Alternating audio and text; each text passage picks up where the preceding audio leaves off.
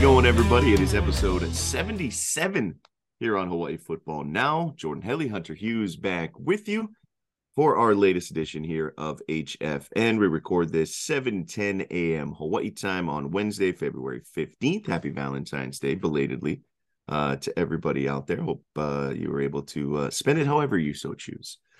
Yesterday, we're set to release this as usual on our Thursday release date tomorrow. That'll be February 16th. A big mahalo to our sponsors, Spectrum Mobile and HawaiiUSA Federal Credit Union as well. All right, let's just dive right into our opening drive, and it'll probably be an extended one. And we wanted to take our time here. Terrible news yesterday on Valentine's Day. Learned of the passing of former University of Hawaii head coach Greg McMackin, who passed away in on the mainland. Had spent majority of his time in the Dakotas, Texas, Las Vegas, kind of enjoying retirement, enjoying being a grandpa, which I think anybody who got to know him during his time at the University of Hawaii, a couple of stints as the defensive coordinator, obviously, then turning into the head coaching position after the departure of June Jones between the 2007 and 2008 seasons. The dude loved his family, was a huge family man, and you've been hearing, I think, the outpouring of love and aloha for him from a lot of his former players, a lot of his former colleagues here over the last, it hasn't even been 24 hours since we got that news yesterday about the passing of Coach Mac. Just I think anybody you talked to have just talked about how kind and generous he was before they even got to the football stuff. And the football resume is quite impressive. And we'll get to it here in a second, but kind of just hearing some of the personal stories from his players, and he was a guy that it seemed like players really liked playing for, and yeah, he got the best out of his players in getting the opportunity to be a Division I head coach. I think some people will look back on that era maybe a bit more fondly than some did in the moment back then, after he, was basically let go after his fourth season and agreed to retire at that point, I believe is how it officially was termed. But it's been really nice to see how much his players look back on him fondly, and I think says a lot about the man. Yeah, it's not just his former players, it's the coaches that he groomed. You look at the guys that have come through that in one way or another were affected and mentored by him in some way. It's pretty amazing. And the interesting thing about University of Hawaii, Jordan, even today, whenever you go down, a lot of the support staff and, facilities, employees have been there for 4 or 5 coaching regimes at this point. And they all, you could ask them about, hey, what was it like, in June back, in the Sugar Bowl years or, the McMack era. And just about all of them, from my experience as a player and now as an alumni, everyone had nothing but great things to say about Mac. He treated you with kindness, treated you with respect, and was just a good-hearted, sweet man, and it almost gives you the feeling like he fit Hawaii. He fit for what this place calls for in their head coach, and what you kind of have to rise to the occasion and become if you're going to be our head guy. So yeah, it's definitely a loss for the greater Hawaii family. Yeah, I think that's really telling, and I think if you want to learn a lot about a guy and some of these guys in positions of power, go talk to the support staff, right? Yes. I think that's a really, really telltale as to what kind of person some of these guys are. And Coach Mack, I think universally pretty well loved because I think he reciprocated that in a lot of ways. And you know, was he without his flaws? No, right? Remember some of the incidents when he was the head coach and maybe just kind of, you know, saying the wrong thing at certain points. And you know, to his credit, he owned up to a lot of that. And it was never anything malicious or anything like that, I think, during his time, because it was an incredible tenure at the University of Hawaii. His career is pretty darn remarkable when you look at it, but especially his time at the University of Hawaii, right? He was the defensive coordinator in 1999 during that incredible turnaround season. He was the defensive coordinator in 2007 during the magical, right, Sugar Bowl run. And you look back at some of those teams and obviously the offense and the run and shoot and the quarterbacks and June Jones are probably going to come to mind first. But I think fans of those eras really remember those defenses, right? It wasn't like Hawaii was just outscoring everybody 73-70 or something like that during that era in total, but especially in those two seasons. He was a guy who kind of carried on and reinstilled and at times brought back, you know, that physical, hard-hitting Hawaii defense that local fans love and adore, yeah, right? And you know, coaching guys like Jeff Ulbrich on that 1999 team, some of the terrific players of that 2007 era, and then on into his head coaching tenure. Basically that 5-year stretch, right? The second time he came back to the University of Hawaii. And I think, you know, I forget at times that 99 stint, it was just 1 year before he left to go take the Texas Tech defensive coordinator job and kind of worked his way back up again. He spent time in the NFL coaching, was the defensive coordinator of the Seahawks, and we can get into some of that other stuff. But yeah, at the University of Hawaii, those were some fun defenses. And ultimately, he's the last guy to win a conference championship at the University of Hawaii in 2010. It's been a long time. It's been 13 years. And he's the last guy to do it. It's hard to do. 29 and 26, I think, was his overall record, averaged over 7 wins a year, obviously buoyed a little bit by that 10-win WAC championship season in 2010. He won a lot of football games. And I think, as we've learned since his departure, it's hard to win football games here. And we, I think, took that for granted in a lot of ways. He had 3 seasons that were right about 500. The final year of his head coaching run at the university, it was 6-7. Boy, I think a lot of people, there were some years after that 6-7 looked pretty darn good. And as you pointed out, I think the wins, that defensive legacy, the 2010 WAC championship, and then also the fact that, look, he kept the run and shoot going. He was a defensive guy who didn't try to come in and completely revamp things. He went out and kind of found, in a way, Nick Rolovich and Dave Aranda as his coordinators. Exactly. After it wasn't his first year, right? He brought those guys on as position coaches, then elevated them in his second year, and so his second, third, and fourth years. That's when, you know, that's identifying talent as well, not just in recruits, but those two guys who, obviously, Dave Aranda's now at Baylor, and Rolo made his way to Washington State. I mean, he found 2 Power 5 head coaches. That's right. You know, and those guys were coordinating both sides of the football and doing a pretty darn good job at a pretty young age. And that was the kind of guy Mac was. You know, he was very open to the run and shoot, and I think you've seen some of those praises. I know Rolo has offered up some comments and some of the other guys associated with him, and Dave Aranda has had glowing things to say about Coach Mack. Had actually spent a little bit of time with him at Texas Tech as well as a grad assistant. But some of those things are I think, the memories that come to mind first for me when thinking about Coach Mack's legacy. Yeah, he in some ways, I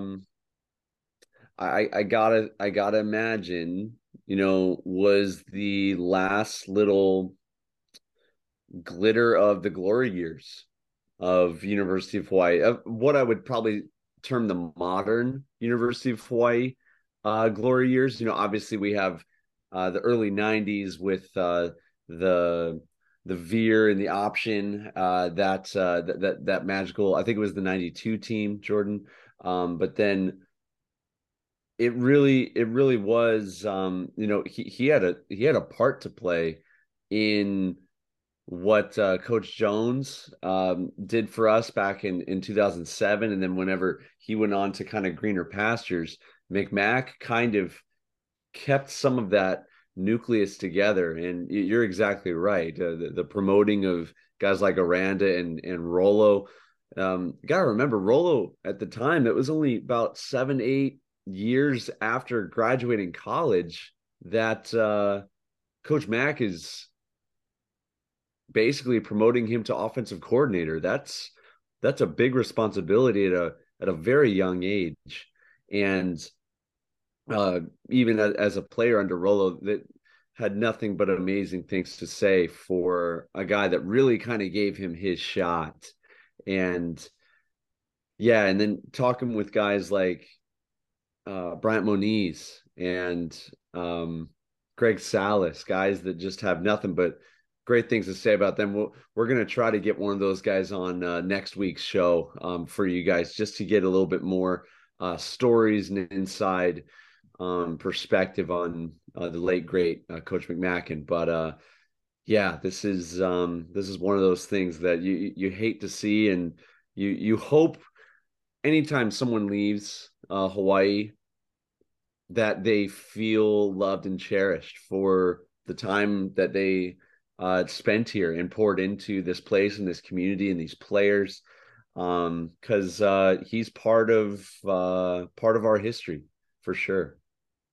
Yeah, and passing away at the age of 77, was a football lifer. Other than the Hawaii head coaching job, was a head coach at Oregon Tech for 4 years in the late 80s. But he had a number of assistant coaching stops collegiately, a stint to the old USFL of the 80s.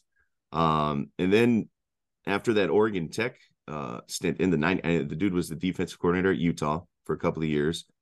Navy, and then launched on with Dennis Erickson and was the head coach at Miami, like the U, for a couple of years, like coaching Ray Lewis and Warren Sapp.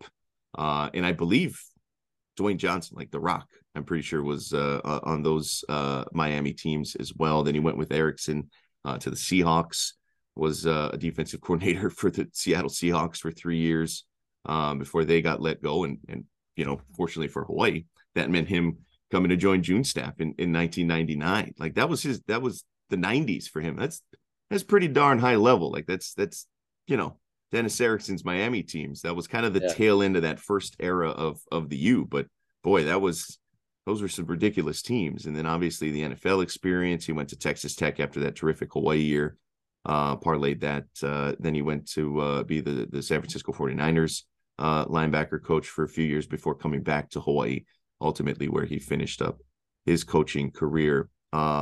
Just a terrific run, right? And Mac being basically affiliated with all of Hawaii's conference championships of, the last, what is it now? It's been 25 years. Yeah. Coach Mac was part of all of them, whether as defensive coordinator or as head coach. And I think, a guy who I think had a little bit more football to give at the time of his departure, and obviously hindsight being 2020, and just those were some fun teams. He's got some incredible stories from his time. We mentioned at all of these different stops, but he was right in the center, right in the middle of some of the more memorable Hawaii teams. I think some of the more fun Hawaii teams that we've ever had on the football field, just really enjoyable to watch. And I think how well he handled taking over for the guy, right? You never want to follow the guy in June Jones for however it ended during his stint at the University of Hawaii. To take over following the 2007 season, and really that run, right? That run from 06, 05, 06, 07, that 06 team was ridiculous. And I know Mac wasn't part of that. But to take over the program after that, with the departure of the architect in June Jones, half of the coaching staff, right? Some of those guys stayed, obviously, with Coach Mack, Rich Miano, the Lee brothers, probably most prominently. But the other half of the staff went with June to SMU. And so for Coach McMackin to take over after that, that was not an enviable task. And for him to do it with this humility, for him to do it with, you know, the way he carried himself, and to have that team go to a bowl game the very next year after all of the departures, right? To take that team. And I know it didn't go well against Notre Dame in the bowl game, but to finish 7-7, then he goes 6-7 the next year. All right. A little disappointing. Then goes 10-4, was it? I believe, to win the WAC championship, another, you know, lackluster bowl appearance, against Tulsa that year, but just an incredible run. That was, you know, Graham. Kaepernick at Nevada, and Boise was number 2 in the country at one point that season. That was one of the crazier years of college football, but for them to win the conference, a share of the conference championship in that season, just a few years removed. And then he goes 6-7 and loses, I think, 4 or 5 to end the 2011 season. I don't know how many people expected that to like be the end. Boy, we had higher standards back then. You know, but to do that after June, like immediately after June, like the pressure of that, the expectations of, hey, look, we're BCS program, right? And I get it. They didn't necessarily come close to playing in a BCS game again. But boy, that's pretty darn good to be the bridge pressure guy. That's a lot of pressure, and he handled that about as well as I think anybody could have. And again, to your point, and Hawaii didn't choose to go in this direction, but he had kind of laid the foundation for that program to keep going, you know, with the assistant coaches that he had. And I know, you know, not necessarily to Norm Chow's fault. He gets hired. He wants to bring in his own staff. I get that.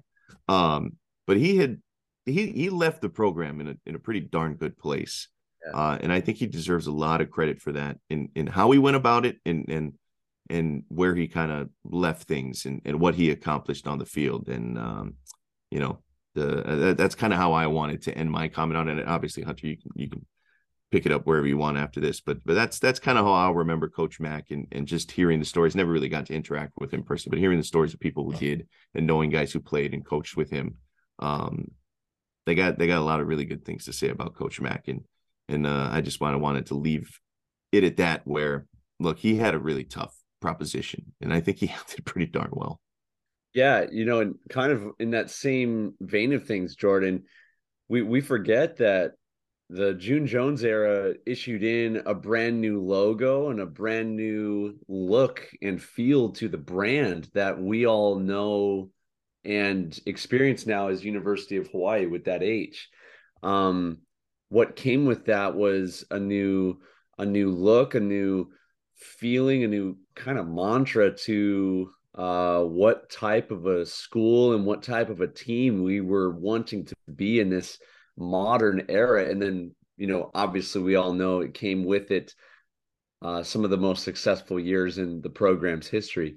And you're exactly right. You know, for you to be the next coach after June and try to keep that monster well-oiled and running and make it look like that wasn't a mistake, that we could still be successful, and kind of kept that nucleus together in a way. And I mean, I'll bring us down memory lane just for a second. You know, Coach Mack, after he was let go, that started this cycle of new head coach every 4 years. Yeah. Yeah. And we haven't had a longer tenured coach since Coach Mack. Rolo did 4 years. Right. And he and Mack can basically been the longest tenured. Norm made it into year 4, but didn't quite last that fourth season. And we're really hoping and praying and believing that Timmy could be the break to that mold. So that we can try to piece together a few successful seasons again, because, you know, as we saw, we didn't know at the time, but we decided to let Coach Mack go, and we slid. So I agree. I think the guy probably, if he would have been honest, would have said that he still had a little more football left in him at the time of his departure. It's one of those things you can't help but wonder, what could have went down had he been allowed to stay or something like that. And but at the same time, it's I'm thankful for the years that he was here and with us. And I'm sure that feeling is shared by a multitude of Hawaii fans as well. Yeah, well said. Well said. And our best to the McMackin family. I think we share the sentiments of a lot of people in Hawaii. They'll remember Coach Mack very, very fondly, not just for his on the field contributions, but off the field as well. Very, really kind and generous man who was right in the middle of some of the more memorable Hawaii football seasons and teams, of the last quarter century. So our aloha to Coach Mack and his family. We'll take a quick pause and then dive into the game time here. All right, game time here on episode 77 of Hawaii Football Now. A reminder that Hawaii Football Now is brought to you by HawaiiUSA Federal Credit Union. That's Hawaii's largest credit union. They are committed to serving individuals and businesses through its 14 branch locations statewide and convenient digital banking services. As a leader in providing support for the islands, HawaiiUSA is committed to strengthening Hawaii's financial wellness and sharing successes with members, local businesses, and the greater community. Visit HawaiiUSA.com. FCU.com. All right. Saying aloha as well to Aloha Stadium. I just wanted to kind of put this out there for folks, Hunter, and spend a little time on this. But Aloha Stadium is putting on an event on Saturday, February 25th. That's next week, Saturday, from 10 a.m. to 9 p.m. And they're calling it Aloha from Aloha Stadium, closing activities, right? As we all know, the stadium is no more. It's going by the wayside. They're still figuring out exactly what the footprint is going to look like when they decide whatever the heck. It sounds like it's going to be a new stadium. They're on the Halava footprint. It's a pretty cool thing. There's tours available, viewing of the Hawaii Sports Hall of Fame, which kind of exists down in the bowels of Aloha Stadium. They're underneath the bleachers and whatnot. The old Queen Street Stadium Museum will have some stuff set up down there. A lot of old memorabilia from the past, nearly 50 years of existence of Aloha Stadium. So at last check, I think the free admission, which was basically the early window, the first hour and a half that is sold out, is wait list only. But from 12 to 4 p.m., you can get in for $7, free to kids 12 and under. From 5 to 9 p.m., you can get in for $10 per person, free for kids 12. And a pretty good deal because they got a lot of stuff set up. Times are available in blocks. The tour and everything kind of takes an hour and a half to 2 hours for you to make your way through everything. They have things set up down on the field. They've got an entertainment stage, photo booth, Keiki Art Zone. They got sponsor tents, all kinds of different type of deals. Barefoot League's going to be running some field activities like drills for kids, I assume, but maybe not. Maybe you can jump in with the keiki out there. Barefoot League, they always do some good stuff. You can try and kick a field goal if you want to maybe tempt fate and make sure you got your hamstrings stretched out. ESPN Honolulu is going to be part of it down there as well with some of the personalities. They've got some art down there. And then some entertainment, as we mentioned on the stage. We mentioned ESPN Honolulu. Coach Timmy Chang, members of the Hawaii football team, are going to be down there as well from 6 to 6:30 as part of a partnership with Barefoot League. They've got the Pro City High School Band from just up the road performing out there as well. And then some speeches from some VIPs. I don't know if they've announced exactly who's going to be speaking there. That's later in the evening, as well as some live music.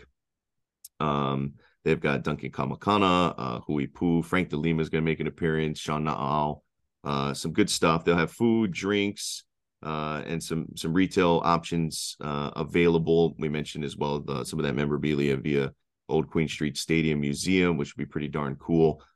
So again, they've got all kinds of really cool stuff. I know they've got from the University of Hawaii and beyond, right? Obviously, so many different teams called Aloha Stadium home beyond, you know, the University of Hawaii, whether it's some of the high school stuff, whether it's the Hawaiians of the old World Football League, whether it's, you know, the Hawaii team in the old North American Soccer League, whether it's the Hawaii Islanders, you know, the old Hawaii Winter Baseball League of the 90s. Like, there are so many, you know, the concerts that took place in there, the rallies, all kinds of stuff, the history there.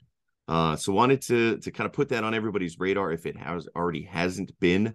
I think this will be pretty cool. This will be pretty cool, and a chance for people to say, you know, aloha to the stadium, a chance to check out some of the memorabilia, relive some of the awesome memories. And so much of Hawaii football history resides there. So much of just Hawaii sports history resides there, and beyond that, as we mentioned, when it comes to the entertainment aspect of the venue. Yeah. You know, I don't know if many folks were afforded the opportunity that us as players sometimes were with seeing sections of the stadium. So whenever you exit the stadium through the players' locker room, you have to walk up this ramp, and the last, you know, I don't know, 50 yards before you officially exit the stadium to a crowd of kids asking for your gloves, which I'm like, I don't have any gloves. I was a quarterback, but that was always part of the end of the game festivities. That last 50 yards inside of the stadium was kind of this Hall of Fame of everyone and every play, you know, every team that of significance, I should say, that had played in Aloha Stadium. I mean, Michael Jackson, Whitney Houston, the Eagles. It was one of those things that kind of made you, you know, stand back and be like, wow, this place is a historic venue. And even, you know, for me coming from the mainland, like I knew what Aloha Stadium was. It was usually the home of the Pro Bowl. You couldn't help but wonder, whoa, that place is really cool. And for us on the mainland, anything branded with, you know, Hawaii and Aloha is just cool. Now living here and experiencing that, and my experience of working hard to remain on the football team and earning the right to run out of that tunnel at one point. I have a lot of deep and fond memories of that Rust Bowl that we all, even though it wasn't perfect, we claimed it and called it our own. And now living in and being a sports fan out here, I see how integral that stadium was to high school sports too, and how many guys played at Aloha Stadium, even at the high school level. That was kind of the venue for big time high school matchups. Jordan, did you ever get a chance to play in there? Yeah, I played in there 3 times at Aloha Stadium when I was in high school. We lost all 3 of them, but that was the mecca, right? Like it's Friday Night Lights walking into the Astrodome. It's Hoosiers walking into Hinkle Fieldhouse. Like that was the goal, right? That was the dream, like to play on that turf, to play in that stadium, just how big it was when you were a kid, right? That's where I don't know how I forgot the Pro Bowl. I'm glad you mentioned the Pro Bowl. That's where the Pro Bowl was every year. That's where the University of Hawaii played. That's where Peyton Manning and Tom Brady and John Elway, they'd play the Pro Bowl. That's where Colt Brennan was. That's where Timmy Chang played. Like that's everything that you could have ever wanted if you were a kid growing up in Hawaii playing football. Like that was just incredibly awesome. Sorry, what was that? I was just saying we beat BYU in that place, you know? Yeah. multiple times. Yeah, Stutzman ran through the end zone and punted it into the stands. Highlight he liked to show us repeatedly when we were his quarterbacks. But yeah, and you know, even the locker rooms have been widely kind of covered as being grungy and kind of, how do I put this mildly, because we love Aloha Stadium, sub-tier, let's just put it that way. That sometimes we're dripping on you some foreign substance through the metal and the concrete above you, but it was almost as if you were in hallowed ground of, yeah, it's not world renowned facilities, but it is Aloha Stadium. Like, you're in it. You're in the guts of this place. That's kind of what the locker room felt like. And yeah, I'm definitely going to miss that place. And it'll be interesting to see whenever the new one is created, whatever that one ends up being, created as, if they aren't able to honor some of the, aesthetics and things that made the original Aloha Stadium special, because it really was, as you put, an iconic, almost Everest of a venue here in Hawaii. Yeah, and I think even beyond, right? It's, as you mentioned, people across the world, Aloha Stadium, very, very recognizable, like the name itself, right? Aloha Stadium, and hosted just so many. You mentioned the concerts, the Pro Bowl. Just think of how many Hall of Famers played on that field. Pelé played on that field with the Cosmos, like back in the 70s. Bringing soccer here, and the Hula Bowl for a number of years, the Polynesian Bowl here in recent years. Maybe some of those kids are going to go on to Hall of Fame careers. Definitely a lot of NFLers that were part of the early Polynesian Bowls played at Aloha Stadium before it had to move. So yeah, it's just so many iconic memories. Obviously for the University of Hawaii, you mentioned the 2002 BYU win, the first couple of breakthroughs right there, turn of the decade, right on into the 90s, the Hawaii Bowl win. That's kind of the last game with fans for University of Hawaii there? Yeah, in 2019. The 2019 Hawaii Bowl, right? Yeah, when Cole McDonald had that huge performance, and Nick Marner, right? That's right. Somebody tattooing Zach Wilson trying to dive over the goal line. Love it. That's right, and he fumbled.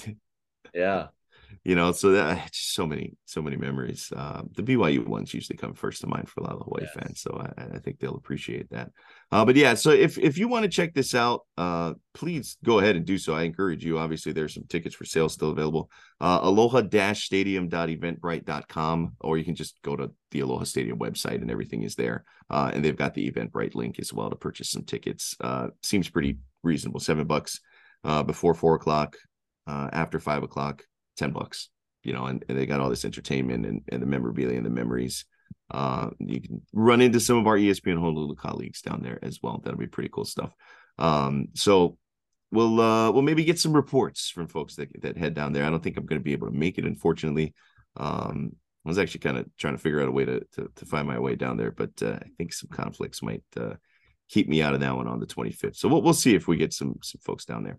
All right, we'll go ahead, take our halftime break here, and come back, talk a little spring ball as we are midway through the second week already, as Hawaii works their way through spring practices, culminating March 3rd, which ain't that far off as we hit the midpoint of February here. All right, more HFN coming your way. This is Hawaii Football Now from ESPN Honolulu.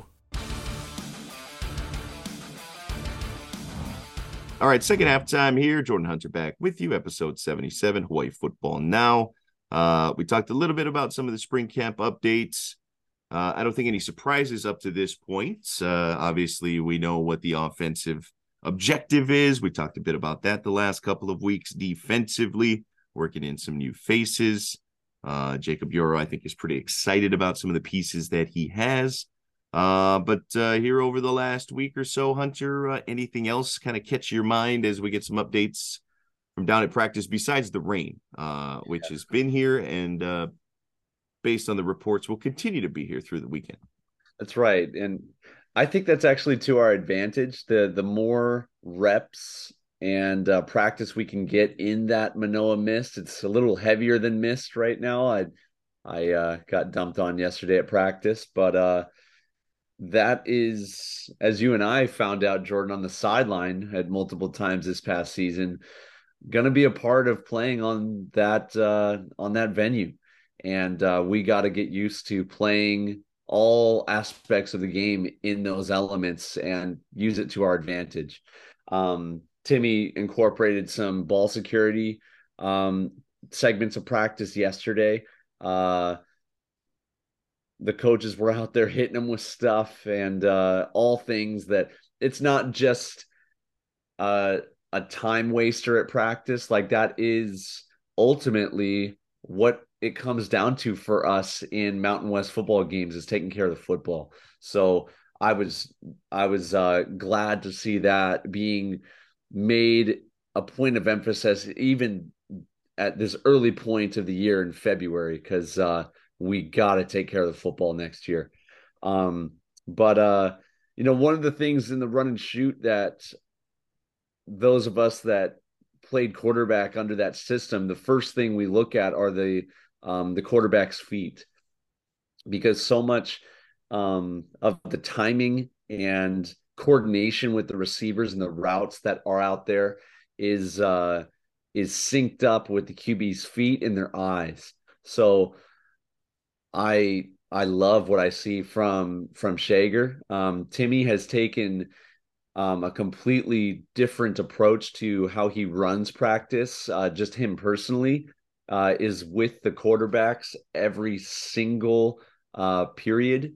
Sometimes whenever, you know, like the ball security thing, Timmy goes over and spends time with the defense and checks in with Euro. But I love seeing that as a former quarterback. I wished that Rolo spent more time with our position group, because he played in the run and shoot. He's going to have so much more understanding and so much more nuances and jargon and, you know, inside baseball and knowledge that he can pour into these guys with. And Timmy is really taking that role and responsibility on himself to pour into those guys. And you're seeing it right now. It's still early in spring where we're not getting full on contact, 11 on 11 on passing periods. They're really wanting to take care of each other, and high emphasis on injury prevention right now. And so a little more 7-on-7 routes on air, low contact periods to drill in these routes. So you don't quite get a feeling on what it's going to look like in a real life game environment, but the bones are starting to be curated to see what this building's really going to look like. Yeah, I think that's kind of the way you got to do it, right? And bring this thing along, and they've got a very, very concrete plan as to how they want to implement and keep these guys fresh as well. Has anybody else kind of jumped out at you? We obviously talked about a bunch of different guys last week, but has anybody new jumped out at you, or anything else you've kind of seen from that standpoint that's maybe kind of catching people's eye? Yeah, I think Nick Senecal, one of our outside receivers, is going to develop into one of our dependable outside receivers. He's just smooth, electric. I don't use that word lightly. He's got bounce, Jordan, whenever, you know, he can go up and get a football, similar to John Ursua whenever John was out jumping up and catching fade routes from Drew Brown back in the day. Another guy that I'm actually interested to see what he can do for us is Stephen Fiso. wide receiver who has kind of battled some injury last couple of years and hasn't quite gotten a lot of time on the field for us, but was brought in kind of that last I can't remember if he came in as a gray shirt with Rolos last year or if he was a freshman with the Graham era, but he's been here for a while. And so along with Pinoke, who's kind of on the IR right now, going through some injury stuff, we're going to look to those guys for some leadership in this wide receiver crew in this first year in the run and shoot. Yeah, he was here his first year in 2019, Stephen Fiso. Right. And then Nick Senical, of course, the Canadian, right? 6'3". Right. I think a lot of people were excited about him. Kind of joined very late in last season, right before, I believe, the start of the season. So just getting him acclimated still. He was a guy that came in kind of under the radar, but folks around the program were like, hey, you got to watch out for this new guy from Canada. And Senical maybe, maybe hearkening back to some Nick Marner memories if they can get another big-time target out of Canada. All right, Hunter, we really appreciate the updates from camp. Hopefully things are a little drier. We'll cross our fingers. Maybe the next couple of mornings they're on lower campus. Speaking of pass catchers, we got to send a congratulations to Marcus Kemp. Absolutely. Once again, a Super Bowl champion, the Chiefs defeating the Eagles. What an exciting Super Bowl that was this past Sunday. And Marcus Kemp, he's got two rings, was activated like the day before the Super Bowl. Special teams dynamo. Big ol' 85 was leading the way on the longest punt return in Super Bowl history. Kadarius Toney nearly housing it. Set up another one of the Chiefs scores, right? The Kansas City just incredible in the second half. Three touchdowns and a field goal on their four possessions. Marcus Kemp, special teams, 85, all over the place, man. Good for him. And joins a list that is not very long of multiple-time Super Bowl winners that played football at the University of Hawaii. And this is great. This is absolutely incredible for the conference, for the team. You saw the Mountain West tweeting out congratulations to Marcus. You saw, obviously, everybody associated with the University of Hawaii, but it is never bad publicity when one of your guys goes ahead and wins the Super Bowl, because there are not a whole lot of guys winning the Super Bowl at the end of the season. And one of those guys on the 53-man active roster for the Chiefs in the Super Bowl happened to be a former Rainbow Warrior. Like, that's pretty darn cool, man. Yes. Anytime the Chiefs are running special teams, I am scanning the field for 85. It's one of those cool things where it's like your brother, you're wanting to see where your brother's at on TV. And, Magic back in the AFC Championship, where he actually got to be incorporated into the passing attack and Mahomes hit him with a pass. We all know what he's capable as a receiver. I mean, one of our greats of the last 10 years for sure. He's on that list. But that punt return, man, he was step in step with the ball carrier all the way down to the 5-yard line. And he ran over a dude. It was awesome.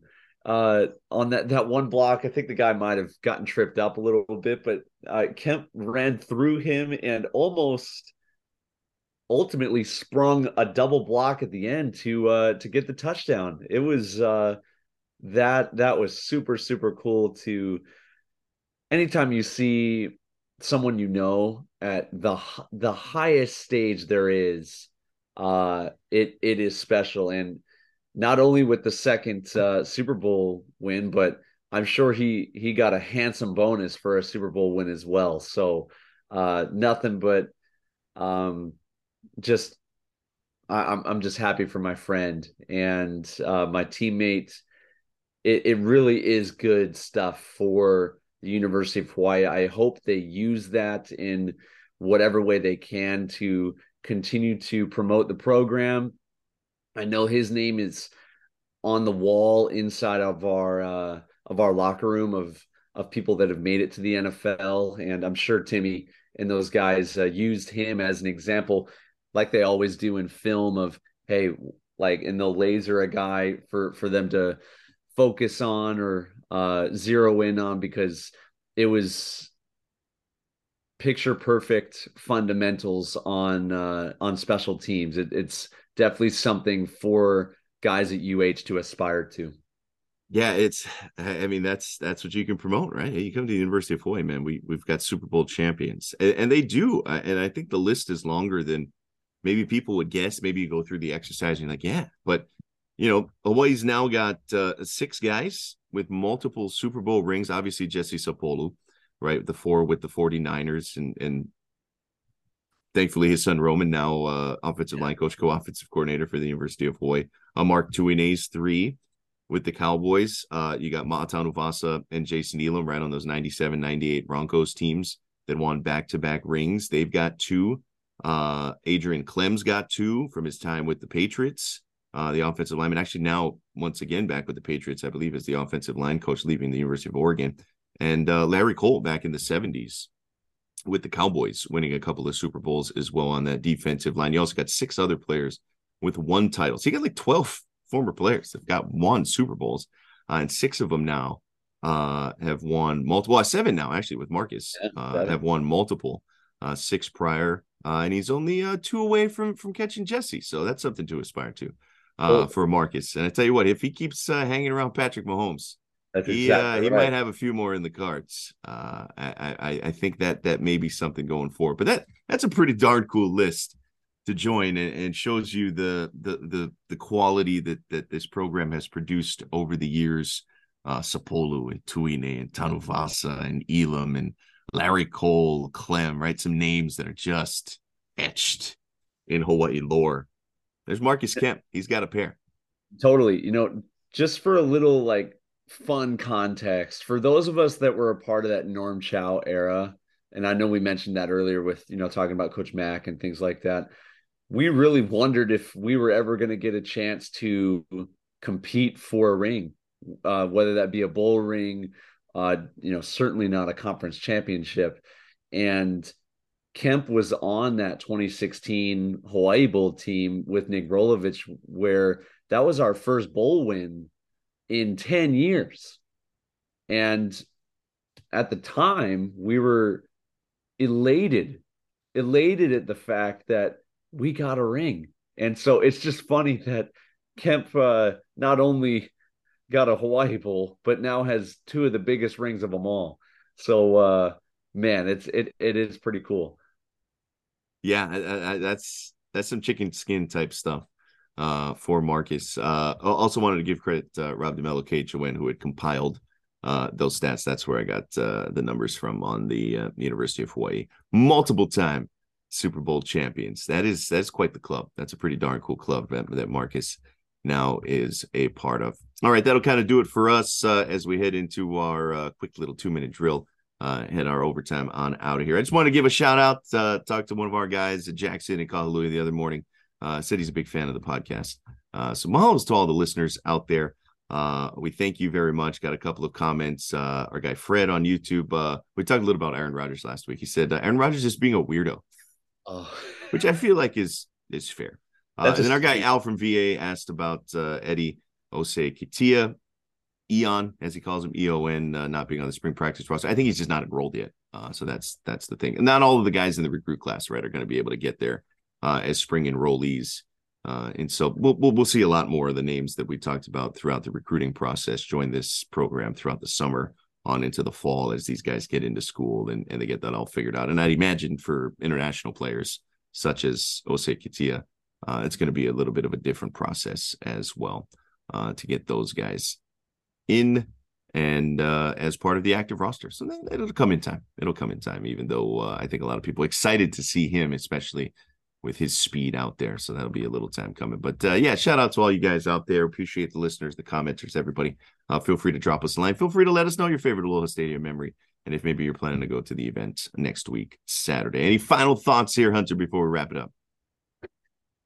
Yeah, I'd love to know, Jordan, do you think Rodgers is ending up as a Raider Or do you think he's ended up as a Jet or staying with the Packers? Seems like the betting favorite is New York with the Jets. But like, does he want to go? It's a California guy. Does he want to go further from home? Does he want to play in the cold? Or does he want to like play in Vegas with his buddy? I feel like I kind of lean towards the Raiders. I think I am too. I think with Devontae there, in terms of yards and production, Josh Jacobs had more yards than anybody this last year.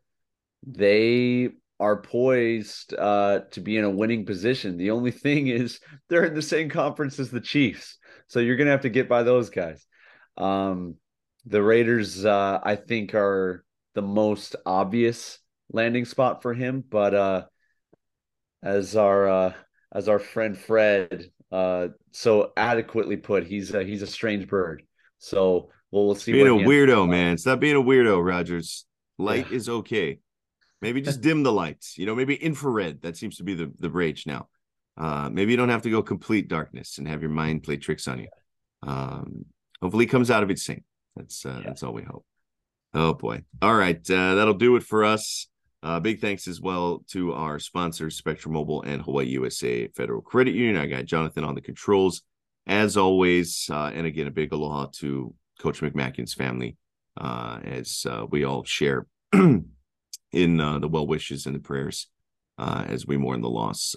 Former University of Hawaii head football coach Greg McMackin passing away earlier this week. For Hunter, I'm Jordan. We'll see you next week on episode 78. More Hawaii Football Now. We'll see you next week, everybody. Aloha. You've been listening to Hawaii Football Now with Jordan Helle and Hunter Hughes, all from ESPN Honolulu.